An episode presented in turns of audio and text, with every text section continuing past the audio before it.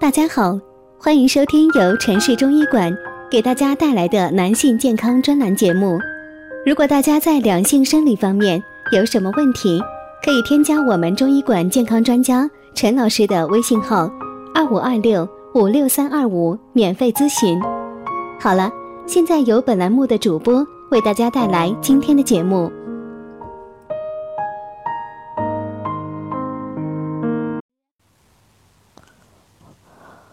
师，我是一位无知青年，向你求助，希望你能帮帮我。男，二十五岁，手淫史从二零零七年至二零一七年，已经长达十年。出现症状：大量白头发，牙齿不好，疲劳，腰疼，手脚心出汗，耳鸣，遗精，阳痿，早泄，记忆不好。腿软等，下面简述一下情况，希望老师可以帮帮我，让更多青年引以为戒。我从初三开始接触到手淫，我家是在县里，住的房子是那种一二楼两层的宅子，父母在楼下住，一般不去楼上，而楼上成了我的天下，在那种无法自拔的快感中。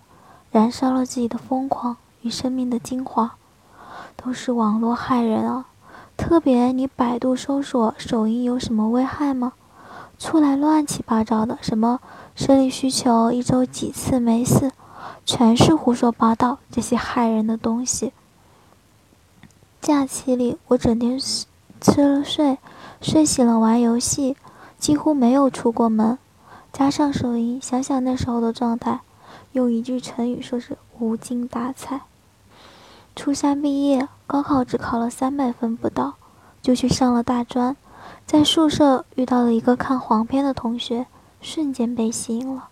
以前只是看看带诱惑的图片，一步一步往深渊里走。毕业后参加工作，每天提不起神儿，晨勃不再出现了，再就是睡眠出现问题。多梦，简直做不完的梦。最明显的是恐惧梦，不能动，还疼。记得最清楚的是躺在手术台上，旁边一群鬼在吃我，腰两边疼得不能行。后来交了个女朋友，亲亲抱抱，结果发现硬不起来。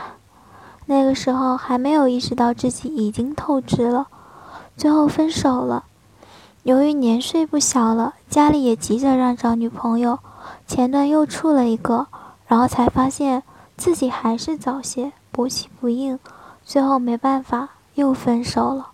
我现在很痛苦，也很后悔，知道自己身体完全透支，希望老师能抽出宝贵的时间指导一下学生，到底该怎么办才能让身体恢复。重欲伤肾后，到底该怎么办才能让身体恢复？估计成千上万的小伙伴都有相同的疑问与焦灼心情。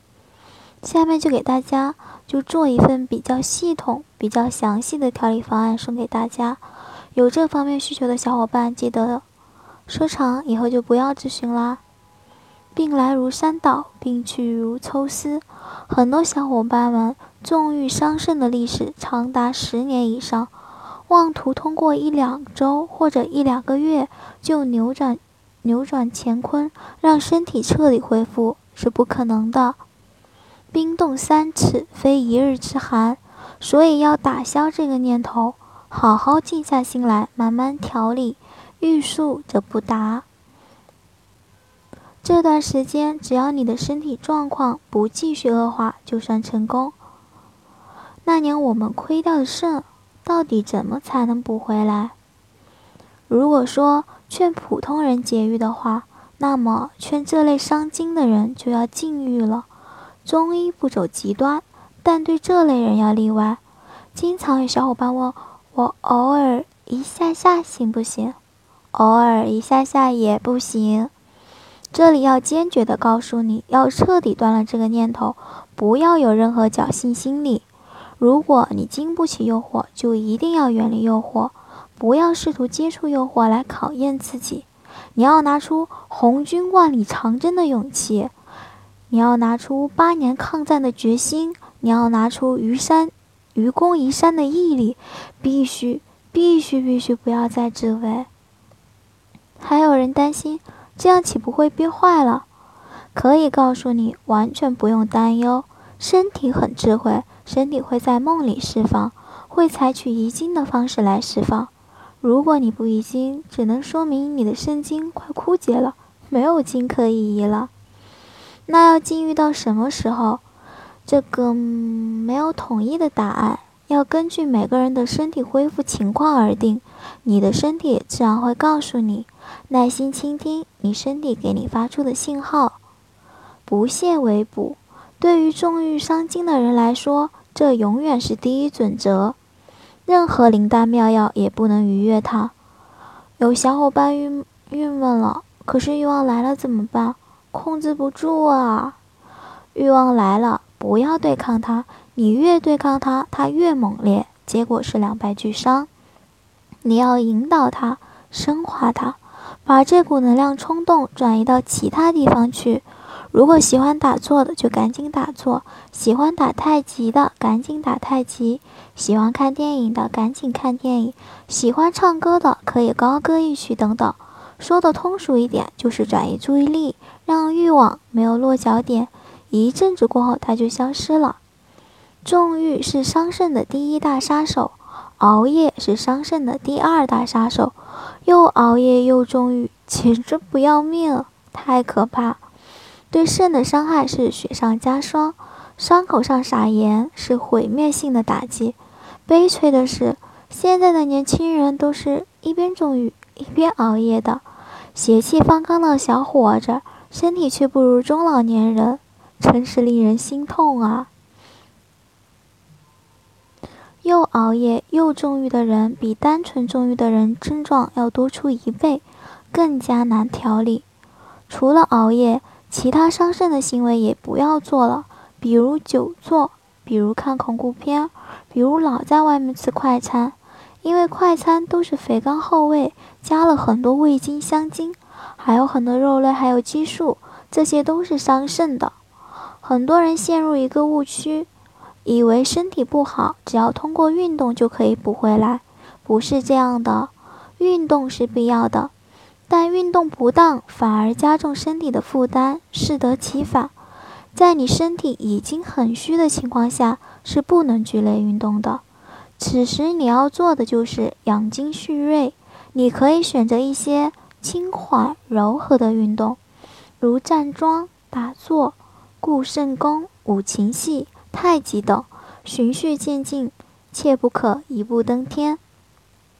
有一个小运动，建议小伙伴们每天做一做，每天提肛三百下，这样就等于给会阴穴按摩。会阴穴是诸阴之会，这种轻柔的运动对遗精、早泄、前列腺炎都有好处，不过要坚持，细水流长。有的小伙伴伤精之后选择晚上去跑步，这是不可取的。本来晚上跑步就不就不符合中医养生之道。于是跑着跑着，晚上睡觉就盗汗遗精，因为跑步出汗出大汗伤阴嘛。盗汗遗精就是阴虚火旺的主要症状啊。很多小伙伴第一时间会选择吃药，这是治病心切的缘故。比如咨询的会问，该吃点什么药呢？一个大反问还给他们，为啥一定要吃药呢？他们答案几乎一模一样。吃药好得快。如果你身体好，又是急症，吃药确实好得快。但如果你的身体虚到一定程度，吃药反而不好。这个时候，药补不如食补，因为食补反而容易吸收，而且食物的味道要胜于药的味道，容易坚持下来。重欲伤精的人该如何食疗呢？一个重要的原则，赶紧把脾胃补起来。肾是先天之本，不容易调理；后天之本，脾胃可以来帮忙。脾和肾是相对统一、相互依存的关系。简单的说，脾好了，肾也会跟着好。另外，脾胃容易补进去，调理脾胃的同时再调理肾，双管齐下。推荐一款食材方：山药薏米芡实黑豆核桃粥。山药薏米是健脾祛湿的，薏米有点寒凉，为了不伤脾胃，要用炒薏米。芡实是补肾的。它有一种特别的固摄能力，就是能够让你补进去的东西不再泄出来，所以对遗精、腹泻、遗尿都有好处。黑豆是肾之谷，直接滋阴、滋养肾阴；核桃直接温补肾阳。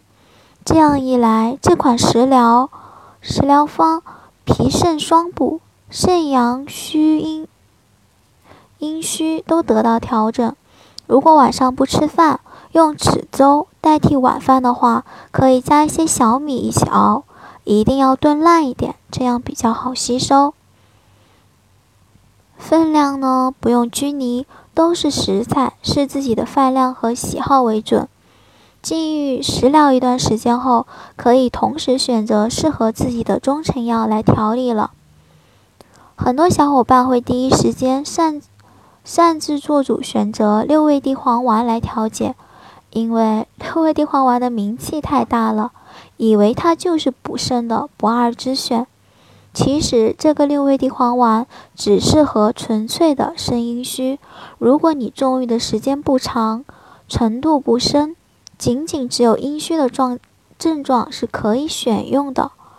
然而现在绝大多数的小伙伴纵欲史都是一部漫长的血泪史，都是十年以上。单纯的阴虚几乎不存在了，都是阴阳两虚。先是阴虚，阴虚日久就是阳虚了。中医讲，善补阴者必从阳中求，善补阳者必从阴中求，这样阴阳双补才是真的补。所以，对百分之八十八的伤精者来说，最好的选择是贵附地黄丸。还有人问。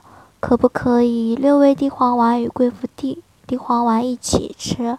在这里明确告诉你，不必画蛇添足，不必画蛇添足，多多此一举。因为贵附地黄丸已经把六味地黄丸的成分包括在里面了。如果遗精严重，可以同时服用金锁固精丸。情欲、节制、运动、食疗、药补。如果你做到了，这些身体一定会康复的。要相信我们身体的治愈能力。这里还是要提醒一下，千万不要再纵欲了，不然会功亏一篑的哦。如果大家在两性生理方面有什么问题，可以添加我们中医馆健康专家陈老师的微信号：二五二六五六三二五，免费咨询。